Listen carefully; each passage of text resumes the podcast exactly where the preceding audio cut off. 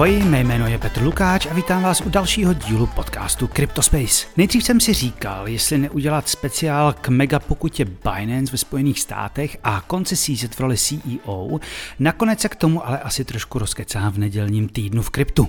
Takže dneska pojedeme pěkně podle plánu a dáme si rozhovor s Tomášem Hniličkou, který v Česku rozjíždí nový kryptofon IVBF. Stojí za ním investor a zakladatel Centrum CZ Ondřej Tomek a další lidi ze skupiny, no a má proti dalším fondům poměrně unikátní zaměření. Oproti typickým fondům s přístupem na koupím a držím chce IVBF aktivně využívat to, co přináší dnešní smart kontraktové chainy. Na jedné straně yield ze stakingu a na druhé další přidanou hodnotu z poskytování likvidity.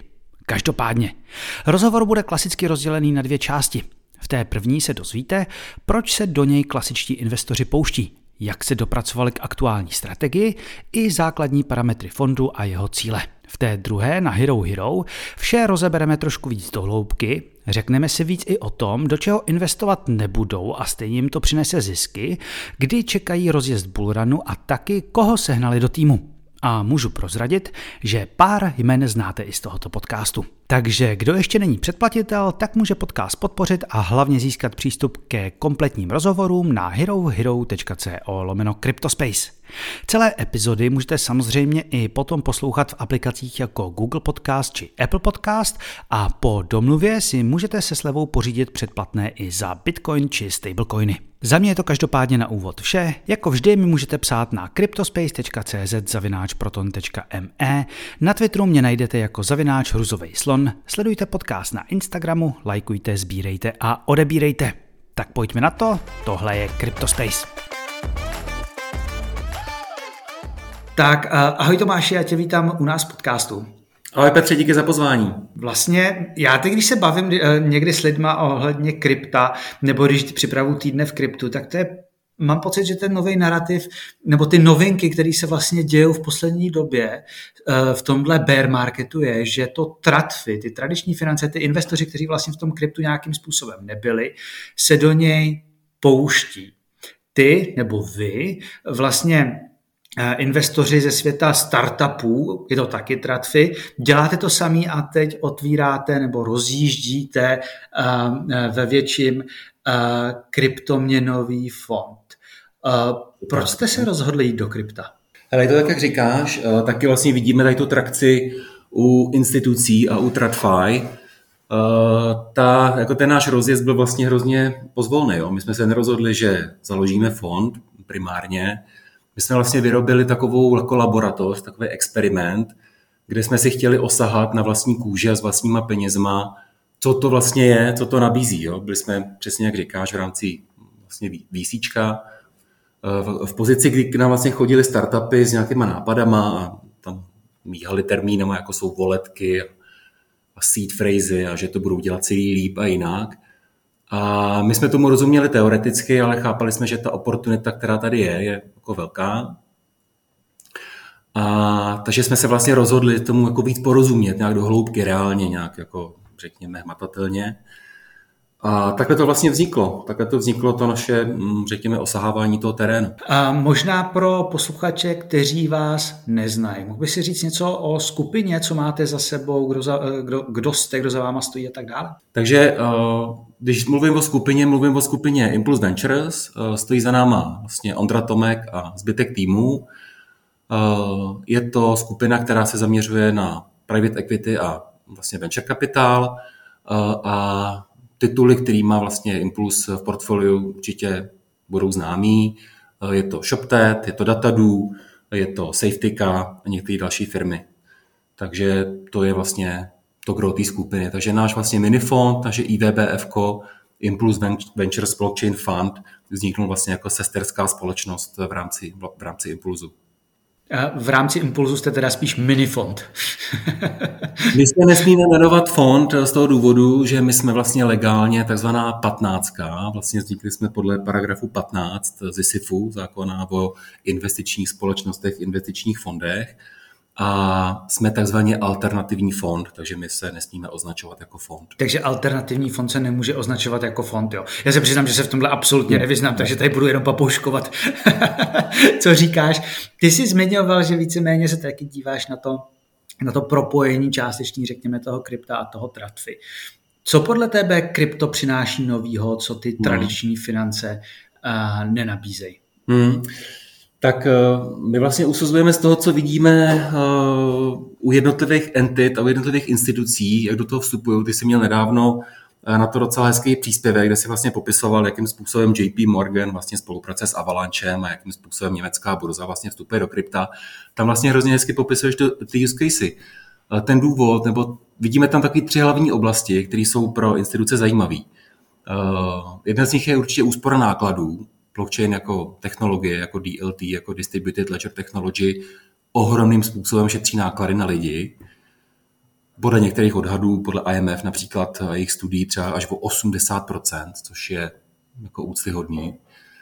A zároveň nabízí uh, okamžitý settlement. Jo? Ty v podstatě nemusíš čekat jako u Account Clearing House nebo u Swiftu nebo u SEPI třeba na T plus 1 nebo T plus 3. Ty máš okamžitý vlastně settlement, což je hodně atraktivní. No a nějaká taková, řekl bych, třetí oblast, to, co to nabízí, tak jsou vlastně nové funkce.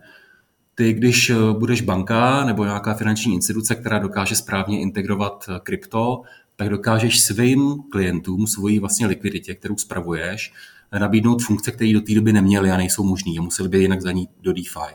Takže příklad, ty tomu máš, já nevím, aplikace George od České spořitelny, pokud správně, správně naimplementuje krypto, bude možný s tvýma penězma se účastnit například eh, investování do US Treasuries, jako do bondů nebo eh, budeš moct eh, například participovat na nějakém tokenizovaném fondu a nejenom to, že budeš mít vlastně yield, budeš zároveň schopný použít tady ty aktiva, které máš, ty tokenizovaný, jako kolateral, třeba pro nějakou půjčku. To jsou extra funkce, které doteďka ty, ty banky neměly a další finanční instituce a je to podle mě ten hlavní driver. Vědí, že ty banky, které to mít nebudou, tak budou opuštěný a lidi budou za těma, kteří to mají. Jasně, prostě milion víc funkcí e, za zlomek nákladů a všechno 24-7. Přesně tak, přesně po tak. Celém světě. To jenom banka, já jsem to tady vlastně popsal na, na příkladu bank, ale těch typů vlastně finančních institucí, které do toho jdou, je, je celá řada, je celá řada jako dalších. Jo. Mm-hmm. Máš tam kurzy, máš tam vlastně asset manažery, jako je jako BlackRock, máš tam clearing housey, jako je Euroclear a další. Takže to je jako širší eh, vlastně institucionální adopce než jenom jako bankovní. Pojďme si podí- eh, pobavit trošku vlastně, jak, jak, ty už si řekl, co vás k tomu vedlo, ale jak takový zakládání toho fondu, nefondu, minifondu vlastně probíhá. Protože my jsme se poprvé vlastně bavili o tom, že něco takového zvažujete někdy přelom jara léta 22, než těsně nějak před lunou. A vlastně vám trvalo rok a půl eh, do tohoto momentu, kdy se rozjíždí, tedy začínáte nabírat jak e, investory. Mhm, jak, mhm. jak to vlastně probíhalo, to, to, to třeba to zakládání, mhm. ten myšlenkový vývoj? Jo, to je, to, je, to je dobrá otázka. Hele, uh, ten prostor v rámci krypta je vlastně hrozně široký. A my jsme se docela do, nějakou dobu hledali, která strategie a který přístup vlastně nám nejvíc sedí, jako to jsme nejvíc my. Zkoušeli jsme trading, trading na páku, zkoušeli jsme nějaký market neutrální strategie, ale víceméně to, co nás jako nejvíc baví a čemu zároveň jako nejvíc rozumíme a nejvíc tomu věříme, tak je v podstatě nějaká racionální stránka krypta. Něco, kde je nějaká měřitelná trakce, KPIčka, které jsou viditelné a objektivní. Takže to, kde je méně spekulace, je to nějaký commodity gambling, tak to je přesně to, co nás jako nebere a naopak to, co nás zajímá, je jsou taky ty chytřejší zmaturované peníze, které jdou za, který jdou de facto alokovat svůj kapitál jako investičně a za, jdou za nějakým Jasně. který Jak dlouho vám trvalo se tam dostat? Mentál, ne, než jste si prošli všechny ty, ty, ty různé pokusné fáze, no, co byste tam vlastně chtěli dělat? Tak sám jste řekl, jo, trvalo to zhruba rok a půl, než jsme se k tomu došli. Na koho budete cílit? Uh, my cílíme na kvalifikované investory, to znamená cílíme na investory, kteří jsou zkušený, víme, že investice do nás je riziková, z principu je to nová technologie, takže hm, chceme, aby to byl investor, který těch, těch rizik si je vědomý a je tam nějaká minimální částka zároveň, která je to vlastně částka 150 tisíc euro, od který je možný vlastně investovat do našeho fondu. Uh-huh, A kolik plánujete vybrat třeba? A můžete říct, můžeš říct, jak velký už jste teď, nebo to se neříká?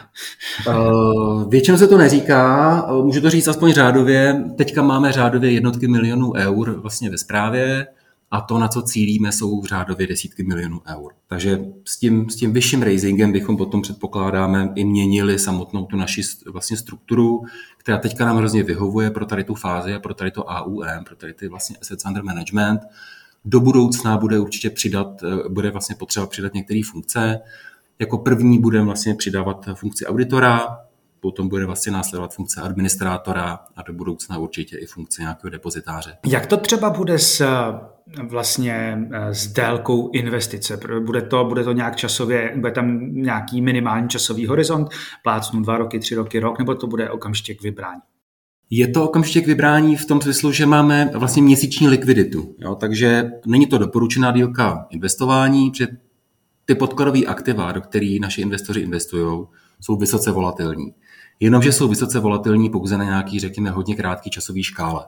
Čiže čím díl s náma investor je, tím vlastně dokáže participovat na tom sekulárním růstu toho odvětví. Takže pokud by někdo chtěl odejít po měsíci, může, exit fee nula, ale doporučujeme vlastně delší, eh, delší časový horizonty. Prostě eh, ono to je vlastně dobrý v tom, že když se třeba to nějakým způsobem začne sypat, že ten člověk má taky možnost eh, z toho, z toho odejít, kdy sám uzná za vhodné. Myslím, že jeden z nejvíc ztrátových, vlastně jedna z nejvíc ztrátových věcí toho posledního bulu byly různý lokapy, kdy lidi prostě zjistili, že ještě v rámci, v rámci eh, eh, toho, že věřili na super cycle někdy ještě na přelomu 21-22, tak si někde něco na rok zamkli a když to pak šlo dolů, tak všichni zaplakali. Já se ještě, ještě se vrátím vlastně o otázku malinko zpátky, když jsi zmiňoval, když jsme se bavili o tom, kdy to teď rozjíždíte.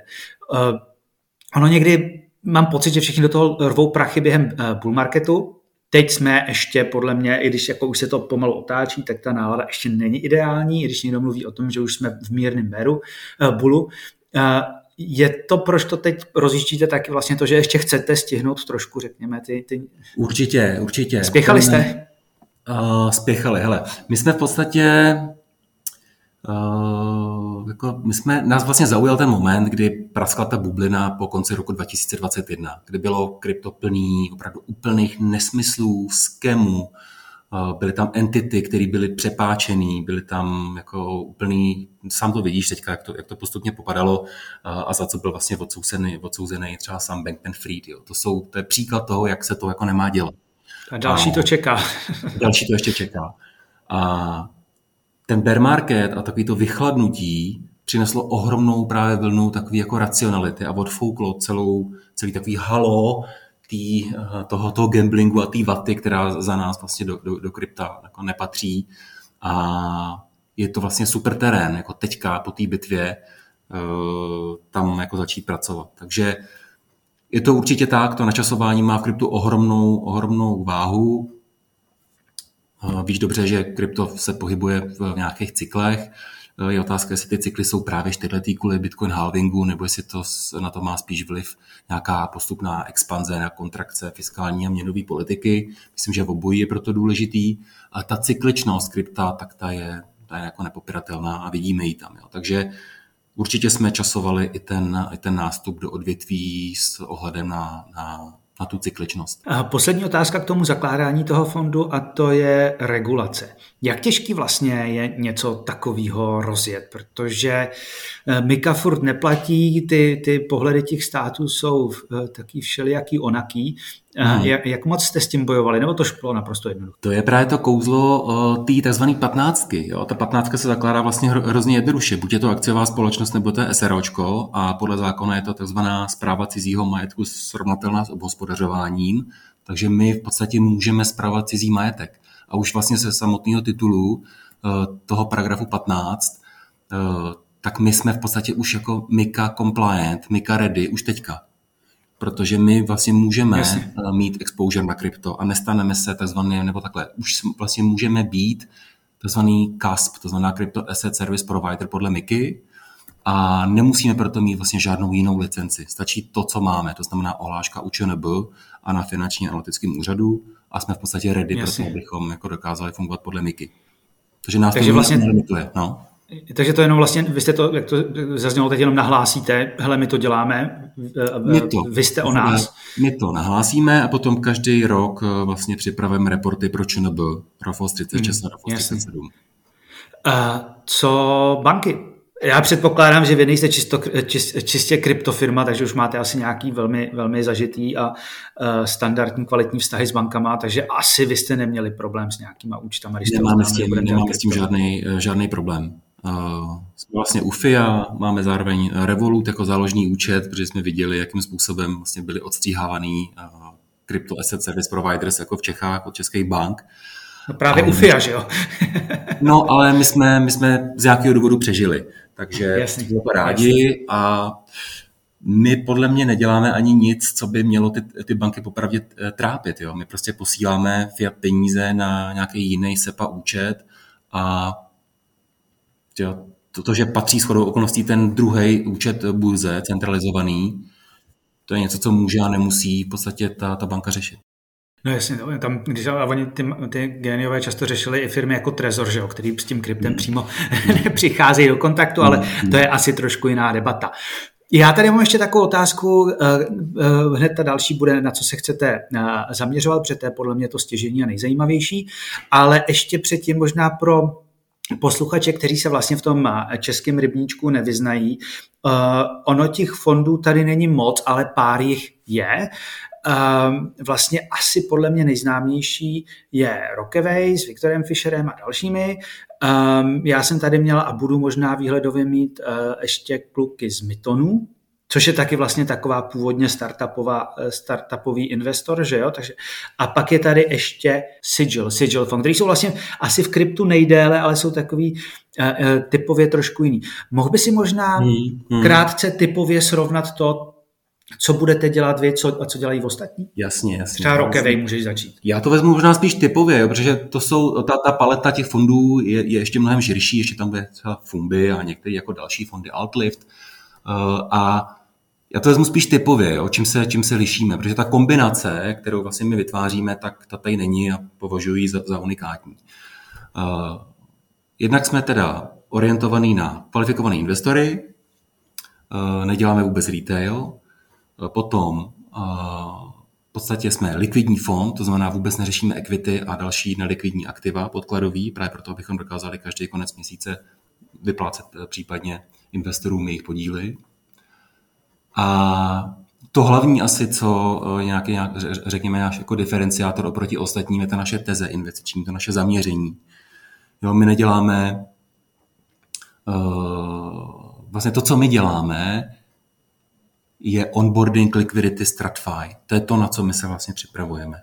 To je ta naše nějaká teze. To znamená, být tady u toho, až jednotlivý instituce budou posílat ty svoje velké zmaturované objemy na jako on-chain, tak tady, tady pro ně chceme být my a chceme vlastně zainvestovat do takových blockchainů a takových protokolů, který to vlastně odbaví, tady tu likviditu a je to investice vlastně na tady tu sázku. Jasně, takže nebudete investovat do firm jako Myton, nebo nebudete eh, investovat do takových, řekněme, eh, trošku opravdu seed fází velmi rizikových uh, DeFi projektů jako Rockaway. Tak, neinvestujeme do Equit, investujeme až do tokenu, to znamená, už to musí, mm-hmm. ten projekt musí mít za sebou nějaký ICO nebo IDO, podle toho, kde emitovali.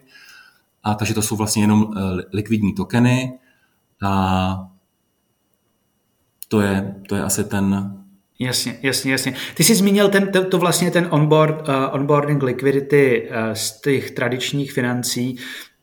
Uh, a my, když jsme se o tom jednou bavili, tak ty jsi zmiňoval, že nechcete dělat ten narrative jumping. Vy nechcete skákat no. na to, co teď letí. Mohl bys, to, mohl bys to vlastně pro lidi popsat, co považuješ za narrative jumping? Jo. No, my si všímáme, že uh, vlastně krypto je plný jako narrativů a lidi furt loví nějaký narrativy jo, a říkají jako ten next big thing, že bude decentralized social, nebo že to bude nějaká významná změna související, související s AI, nebo že to bude například, nevím, decentralized identity. A podle toho, co je zrovna v kurzu a o čem se zrovna nejvíc mluví, tak takový tokeny v podstatě na to nejvíc reagují. Ale uh, tam je ohromná, ohromné množství iracionality, která, kterou vlastně nechceme jí čelit. Jo. A ta šance, že uděláš chybu u toho narrative jumpingu, je relativně velká. Zatímco když sleduješ nějaký, řekněme, konkrétní KPIčka u vybraných projektů a díváš se na ně tak trochu jako na akcie a používáš vlastně metriky, které jsou známé ze stock marketu a díváš se na token terminál a vidíš tam v podstatě v reálném čase výkazy těch projektů, tak z dlouhodobého hlediska nemůžeš udělat chybu. Protože my vidíme, že vlastně ta proporce těch racionálních peněz, který svoje nějaké algoboty nepárují na sociální sítě, ale párují je na triggery spouštění reálnýma KPIčkama, je čím dál tím víc. Takže to je za nás jako jednak víc safe bet a zároveň tomu víc rozumíme, protože ten náš background je vlastně private equity, venture capital a stock market. Já se přiznám, že eh, já se o tom hledání toho narrativu často snažím bavit s někým, jako co to bylo. Eh, v tom posledním bulu to byly vlastně ale často největší gainy, že to bylo nejdřív, to bylo samotný DeFi, potom to byly ty alternativní L1, které vystřelili někam šíleně moc, jako Avalanche, Polygon a podobně. E, nicméně to byly taky vždycky ty narrativy velice rychle vyhoří. a vlastně pro nějaký pro tradiční investory. Teď jsem se bavil s pár lidma, vlastně jsem si říkal, že teď, teď když se do toho blížíme, do toho dalšího bulu, tam žádný narrativ není a že já osobně byl spokojený s tím, kdyby zůstaly ty, ty starý, akorát by se to udělalo všechno pořádně, třeba aplikačně a podobně. A já další, já další velký narrativ asi nepotřebuji. Pojďme se podívat teda, Pojďme se podívat na to, co, do čeho vy budete investovat. Mm-hmm. Já jsem si tady napsal teda dvě základní věci a to jsou chainy a dapky. Pojďme se podívat na chainy. Eh, když investujete do chainu, předpokládám nějaká forma Etherea? Je to tak. Eh, vlastně to, to, to eh, centrum nějaký toho těžiště, toho, kde se vlastně rozvíjí celý ekosystém, kde je největší likvidita, nejvíc developerů, nejvíce toho tam děje, tak jsou vlastně Ethereum kompatibilní chainy, EVM, Ethereum Virtual Machine. A ať to jsou vlastně nějaký alternativní L1 vůči Ethereum, jako je Avalanche nebo Polygon, o kterých si můžeme za chvilku něco říct, tak nějaký jejich škálovací vrstvy. A v podstatě e, za nás to je ta adresa, která bude těžit z toho vlastně budoucího souboje těch decentralizovaných aplikací. Ten, ten, ta bitva hlavní, ten Red Ocean, takový ten, takový ten zdravý darwinismus těch failů a těch jakoby ve smyslu fail forward a toho učení, ta se odehrává primárně právě na úrovni těch protokolů. Ale těží z toho ty jednotlivé chainy. Takže mm-hmm.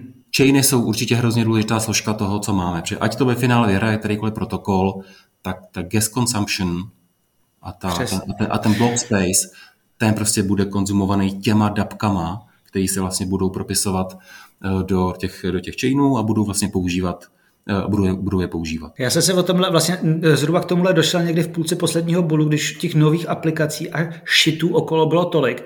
A já jsem se v tom přestal orientovat, říkám, když nevím do čeho, tak, koup, tak to vrazím do té infrastruktury. Že? Je to tak. Ta infrastruktura a ve finále Ethereum, a Ethereum outperformovalo většinu těch aplikací ve finále. Přesně tak. A zároveň samotný Ethereum má ještě ten vlastně tu, tu vlastně zvláštní vlastnost, že Eh, má vlastně jak charakter nějakého, řekněme, governance tokenu, ale zároveň to je taková komodita, která, eh, se, eh, která je deflační a zároveň se chová jako, jako store of value. Takže vlastně máš vlastně v jednom obojí, že to má vlastně to nejlepší z Bitcoinu, který je vlastně nerozporovaná store of value, nějaká currency, ale zároveň se Ether chová jako stok v tom smyslu, že má nějaký revenue měřitelný, má nějaký gas consumption ty si platíš block space. Takže vlastně v Ethereum se vlastně propojuje oboje. A je vlastně Jasný. do budoucna otázka, eh, jestli ta valuace Ethera bude do budoucna víc vlastně, řekněme, řízená a určovaná tou gas consumption, anebo jestli si to spíš zachová ten, ten charakter toho store, store value. Mm-hmm. Tady, když už to zmínil, budete investovat třeba do Bitcoinu? My Bitcoin máme, ale uh, máme ho relativně málo. Uh, náš Bitcoin, vlastně postoj k Bitcoinu je takový trochu jako schizofrení, jo, protože zároveň ho hrozně uznáváme, ale zároveň sám o sobě zůstal úplně jako na půl cesty. Jo. Aby si měl něco z Bitcoinu, tak my používáme v podstatě jenom rep BTC, jenom ten repr na ERC20, který vlastně dál používáme v DeFi, půjčujeme si proti němu a používáme jako, jako kolateral. Jo, takže Bitcoin je za nás takový, řekněme, jako beranidlo a takový jako onboardingový tool pro lidi, aby pochopili, co to je krypto, při nějaký prvky krypta to má, ale není to to smart kontraktový krypto. Za nás je právě nejpodstatnější to smart kontraktový krypto. Tak eh, to, to, to by ti bitcoineři vysvětlili, že zabalený bitcoin není bitcoin samozřejmě. A to, jsem to samozřejmě mnohokrát slyšel. A, a já, se, já hmm. taky, když, když, chci, když chci našvat bitcoinera, tak řeknu, že mám hodně bitcoinu na Ethereum. Ale, to, no, ale, ale když, když investujete do Etheru, v jaký formě? Předpokládám uh, asi čistý, ale taky předpokládám nějaký uh, uh, liquid staking. A teď se tomu už neříká deriváty LSD, ale už se to ujalo LST, uh, liquid staking tokens, jestli jsem správně uh, pochopili, kam směřovala debata v posledních měsících. Je to tak. Čistý Ethereum prakticky vůbec nemáme. Je to za nás i trochu jako zbytečný držet čistý Ethereum, když můžeš vlastně rovnou participovat na yieldech ze stakingu pomocí derivátů. Takže máme od Lido Repstake Ether, eh, od Coinbase máme vlastně CB ETH, od eh, Fraxu máme Repstake Ether a máme některý další. Měli jsme jednu dobu i od Binance vlastně eh, Rept ETH a další. Takže to jsou za nás to je taková ta první vrstva yieldu, který, který vlastně generujeme na, na Ethereum. Je to extra yield za minimum rizika a je to pro nás jako zajímavý vstup, jak zároveň držet a zároveň vlastně už participovat na jednak na deflaci Etherea samotný a jednak vlastně participovat na yieldu ze stakingu. Skládáte pak ty yieldy nějak, jako hrajete si s tím dál, poskytuje to někam, zamykáte to někam? Přesně tak. To... pochopil jsem z toho, co říká, že ten 3, 4, někdy 5% yield za staking vám nestačí. Uh, my to vlastně poskytujeme dál uh, asset manažerům, ale krypto asset manažerům. to znamená jednak uh, vlastně Convexu, který spravuje primárně půly na Curve, protokolu a potom Auře, která vlastně spravuje eh, půly na, na balanceru. Takže poskytujeme bez impermanentní ztráty eh, naše vlastně liquid staking eh, vlastně tokeny do půlů, kde je možný vlastně swapovat jeden za druhý. To znamená, že vlastně nečelíme právě, jak jsem říkal, impermanentní ztrátě a zároveň generujeme yield z těch jednotlivých swapů a zároveň incentivy za poskytnutí likvidity do tady těch půlů. Tím byl proslavený uh, vlastně Jern, který nějakým způsobem tu likviditu stavěl natolik na sebe, že to bylo velice, velice zajímavé. Teď uh, zprávy z tohohle víkendu vypadají, že ten Jern na tom nebude tak slavně, jak, jak to, jak je to, to vypadá. Tak. Je to tak. Bohužel, ale oni k tomu směřovali s těma psychopatama tam nějakou uh, dobu. Uh, na jaký yield se teď třeba může člověk se zabaleným Etherem dostat, když to poskládáte? Když to poskládá dobře, tak eh, se může dostat třeba na 10%. Mm-hmm. V době Béru to není vůbec špatný teda.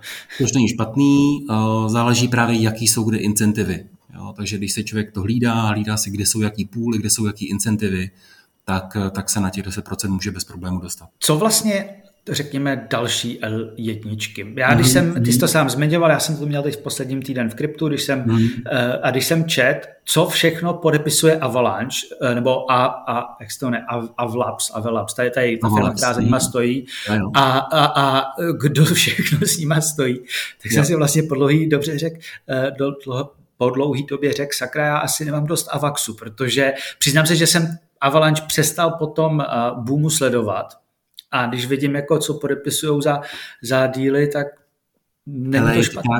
Tak, já si myslím, že právě elitničky vůbec nejsou mrtví a že jejich role rozhodně není být nějaký Ethereum killer. Oni prostě dělají něco jiného. Oni dělají institutional grade. Původně byl, že jo, ale teď mají nový narrativ, byl, aby, aby uspěli. Tak jako mnoho jako jiných protokolů a entit jako dopivotovalo, tak i oni dopivotovali, dopivotovali vlastně k tomu, že dělají blockchain as a service pro, pro instituce na jejich vlastních subnetech, což je něco, co bude podle mě celá řada dalších entit eh, postupně chtít. Myslím, že si měl dokonce nedávno, uh, Pavla přece chtěla v podcastu, ty vlastně predikoval, že dvě třetiny S&P 500 společností budou mít nějaký blockchain. Nebudou se ho vyvíjet sami, budou si ho vyvíjet na základě nějakého technologického partnera, který dominuje v tady té oblasti a bude to s velkou pravděpodobností buď AVAX, anebo to bude Polygon který jim to postaví kompletně, že jo? Vlastně. Přesně tak, je to opravdu as a service. Mhm, mhm, mhm. Eh, tam je zajímavý, mm, ty to asi sleduješ trošku víc vlastně, eh, Polygon teda vás taky zajímá, Avalanche, mm. tam je zajímavý, jak vlastně jakým způsobem tyhle dva chainy, řekněme, se trošku jinak zaměřili. Měl jsem poč- pocit, jako že ten Avalanche měl, teda Polygon měl ty svoje oznámení vlastně v posledních 12 měsících pořád. Eh, co bude dělat pro Metu, co bude dělat pro tyhle ty eh, NFT, eh, pro různé firmy a podobně a šel takým tím směrem spíš toho, toho consumer goods, servisu a podobně. Teď ten avláčním bankingem, je to tam, pochopil jsem správně teď te, te, tu jo, distinkci? je to, je to vlastně úplně stejně, jo. Ten, ten branding je trochu jako jinak zaměřený. Zatímco Avalanche se vlastně zaměřuje na velký finanční instituce a asset manažery, tak Polygon se vlastně zaměřuje spíš na nějaký consumer facing brandy. Jasný, Ale jasný. zároveň, zároveň u toho Polygonu je zajímavý, že on kromě toho, že drží vlastně svoji samotnou L1, tak vlastně připravuje ten svůj CDK, sám to vlastně taky popisoval v nějakých historických podcastech, Chain Development Kit, takže ti vlastně udělá L2 on demand, která vlastně je ready-made, můžeš ji rovnou začít používat a je to vlastně zero knowledge rollup nad, nad Ethereum.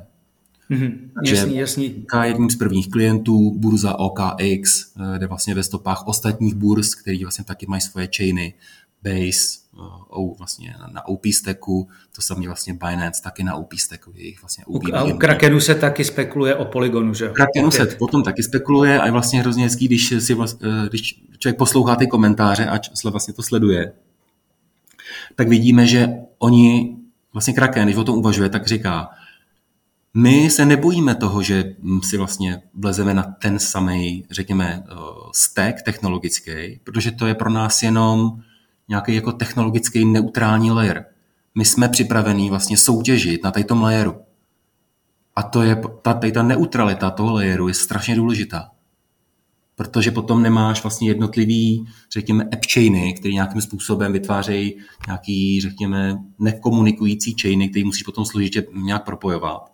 Ale máš jednotný stack, kde se krásně vlastně ta likvidita dokáže prolívat mezi sebou a ty chainy jsou připravený vlastně soutěžit spolu, ale na tady tom backgroundu. backgroundu. Takže vlastně ta sázka na ten, na ten background je výborná, protože jsi v pozici nebo na místě, kde už se neválčí, ale válčí se vlastně o patro dál. Jasně. Hele, když se ještě eh, podíváme na to, jakým způsobem investujete do těch L1, tam jenom kupujete tokeny. Já se teď narovnu, vím, že tam je staking taky možný třeba eh, u Polygonu, ale přiznám se, že si nejsem jistý, jako jak, je to, jak, jak to všechno funguje s Avalanchem a podobně. Ne, a určitě stakujeme a kde to jde, tak ono to všude nejde, tak děláme vlastně úplnou, úplný copycat těch strategií s Etherem.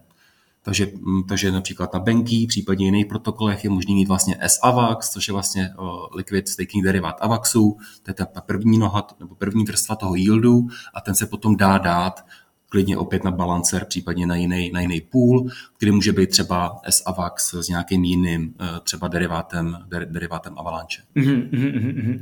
A ještě nějaký další L1 stačí asi zmínit, už to nemusíme nějak, vypadlo nám něco kromě Matiku AVAXu? Řekl bych, že se to celý koncentruje kolem, kolem tady toho. Jo? Měli jsme jasně, kdysi Solano, jasně. měli jsme kdysi Kosmos, nemáme to, prošli jsme si tím, zkusili jsme si to do hloubky, nechceme Dobře. Solanu si dám tady do pozdější otázky, do čeho mm. neinvestujete teda. Mm, Hele, eh, když už se bavíme o těch alternativních jedničkách, co říkáš vlastně na alternativní L2? Protože mně se třeba strašlivě líbí, protože oproti těm zmiňovaným dalším projektům, mně se líbí prostě OP Stack od uh, uh, Optimismu, kde je obrovský, eh, obrovský důraz hlavně na komunitu, na governance. Ta decentralizace není ideální, ale je, je cílem. Eh, to, že tam šla Coinbase, se mi strašně líbilo. Nicméně, řekněme, ten jejich token OP, eh, vlastně tam ta úřednost úplně není, není ani používaný jako gas, že jo. U arbitra to je vlastně taky jenom jako ne, governance token. Investujete do těchto nějakým? Uh, minimálně. Vlastně nás to moc nezajímá, ty L2, a to z toho důvodu, že to je právě jako ten trochu jako spekulativní coin, jsou to trochu prázdný governance coiny, který jsou trošku odsouzený k tomu, aby ta marže, kterou oni generují, kterou by dokázali nějakým způsobem přenášet na držitele eh, toho tokenu, tak je vlastně odsouzená trochu k zániku a k nějakému vyskvízování, protože uh, nastane ohromná vlastně soutěž L1 a to, co my vidíme, je v podstatě určitá komoditizace uh, dat, komoditizace vlastně zápisu do blockchainu. Takže ta marže, to, hlavní revenue, ten zdroj té hodnoty pro, pro usera je v podstatě rozdíl mezi fíčkama, které oni na jedné straně vyzbírají, agregují a o trochu míň zapíš, vlastně zaplatí na mainnetu uh, za, za propis tady ty agregované transakce. Ale ta, ten výhled je víceméně takový, že ta marže se bude zmenšovat. Tím pádem se bude zmenšovat i nějaká value, kterou je potom schopný v podstatě akruovat ten daný protokol eh, tomu holderovi toho tokenu. Jasně, protože já, tady, já, já jsem chtěl jenom, právě ty jsi zmínil, že to je jako pro usera, eh, tam je, myslím, rozdíl usera a investora nebo držitele tokenu. Ano, ano. To, že ten token... Ten, ten, pohledu investora, přesně tak. Jasně, to, že ten token vlastně je zbyt, nebo není zbytečný, ale tak chtěli si něco zaplatit, je to governance token, tak, to ne, tak vlastně proč by měl mít, a teď nevím, kolik má, proč by mělo mít arbitrum valuaci 10 miliard dolarů, když ten token vlastně ne, ne, nemá žádný přínos, tak je to něco, tak to je něco naprosto odlišného od toho, že to vlastně je dobrý blockchain, je to do, dobrý projekt, jejich L3, ten OP stack je výborný, ale uh, to, to neznamená, že investice do jejich tokenů je uh, něco lepšího než prach prostá, uh, prach prostá vlastně, no gamble trošku. Hele, dapky, Mm-hmm. Druhé téma, vlastně chainy jsme si nějakým způsobem řekli, co vás na tom zajímá, ta základní strategie. Když investujete do decentralizovaných aplikací. Co vás zajímá typově? Mm-hmm. Uh, typově nás vlastně zajímají DEXy, potom nás zajímají CDP, to znamená Collateral Depositions, a potom nás vlastně zajímá nějaká infra, infrastruktura, zejména Oracle. To jsou asi typově, to je typově asi to, co nás vlastně zajímá nejvíc. Takže uh, určitým jádrem uh, každého blockchainu, anebo když se podíváš na nějaký ekosystém, který má, dejme to blockchain, nějaký systém DAPEC, tak určitý minimum, který tam potřebuješ, je uh, funkční likvidní DEX a k tomu nějaký funkční likvidní lending. Jakmile tady to máš, tak, tak máš nějaký základ, který se potom dokáže dál mm, rozvíjet. Takže uh, to je něco, co nás zajímá jako typově. Pokud budu konkrétní, tak eh, nás například eh, zajímá protokol Frax, protože kolem sebe rozvíjí hodně zajímavý ekosystém. Mají právě CDP, mají svůj vlastní že, stablecoin, eh, Frax, do, Tady se tě jenom zeptám, už no, ho mají, už, už, oni už úplně ustoupili vlastně od té algoritmické části a už ho mají plně kolaterizovaný, že jo? Nebo to ještě nedoběhlo? Protože tam byl Frax byl jeden z prvních algoritmických stablecoinů a jenom částečně krytej a po Luně vzali zpátečku? Uh, oni měli variabilní tu složku té algoritmické části. A ta, po co jsem se posledně díval, když jsem se delší dobu nedíval, tak už byla v podstatě úplně jako minimální. Takže pokud to jsou schopní zapnout, nejsem si jistý, ale drtivá většina je opravdu over-collateralized, uh, over stablecoin, klasický, bez té algoritmické části. Jasný, jasný. Takže tolik, tolik, tolik, no, promiň. Pokračuji, já ti do toho skočil jenom, co, co, co, co, co po Fraxu. Tak, po Fraxu eh, nás zajímá hm, klasika, AV, hm, fungují dobře, jsou na trhu dlouho, eh, můžou být eh, relativně zajímavý právě pro instituce, které je budou používat. Budou je používat třeba napřímo některý power users a retail, ale myslím si, že do budoucna je můžou používat právě i, i instituce.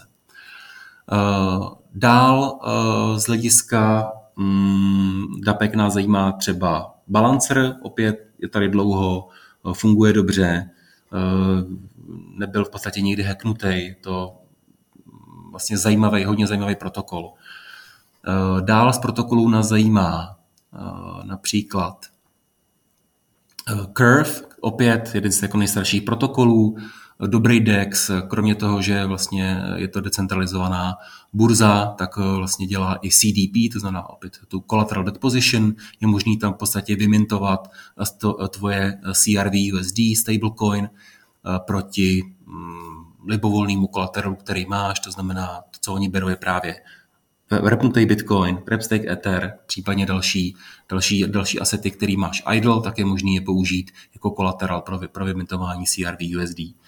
Takže obecně se jedná o tady ty typy v podstatě uh, protokolů, které budou používat jak power users, tak, tak instituce. Na jaký způsob vlastně yieldu tam cílíte u nich? Dá se to nějak kategorizovat? No, je to různý. Jo? V podstatě, když máš třeba uh, curve, tak curve nedržíme opět v čisté podobě, ale máme tzv. CRV USD, což je vlastně stakenutý curve, a e, ten potom e, vlastně máme staknutý e, u konvexu, to znamená, že generujeme vlastně yield konkrétně na curve, to teďka vychází na nějakých třeba zhruba 17%.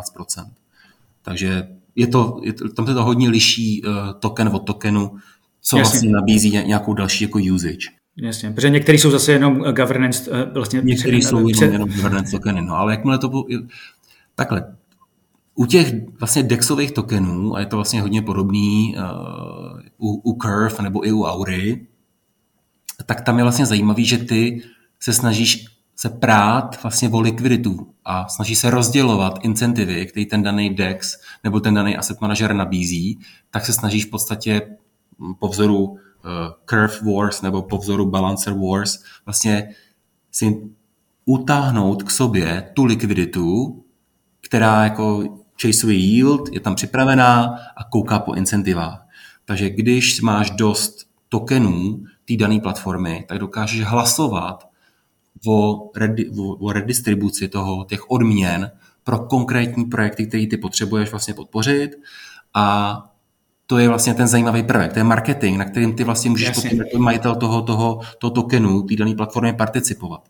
Takže si necháváš de facto uplácet za to, aby ten, kdo si ten tvůj token stakenutý vezme, aby s ním mohl hlasovat pro to, aby dokázal vlastně redirektovat tu likviditu tam, kam on potřebuje. Jasně, jasně, jasně. Pojďme ještě na, eh, v, v této části poslední věc vlastně a to je to, co jsem zmiňoval, do čeho neinvestujete. Mm-hmm. Už jsme si řekli, že se vám nelíbí Solana, mm-hmm. která je od začátku a obrovsky na ní vyrostly právě třeba Miláčkem Rokeve, je velmi aktivní eh, v rámci eh, Mirandy byly i Mytoni.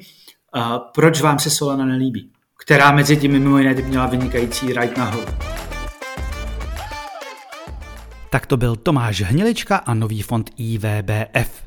Pokud vás zajímá, do čeho fond investovat nebude a stejně mu to přinese zisky, kdy čeká rozjezd bulu a nebo koho sehnal do týmu, můžete se stát členy na herohero.co lomeno Cryptospace. Za mě je to každopádně pro tentokrát vše. Doufám, že se vám i tento díl líbil a budu se těšit zase příště. Naschledanou.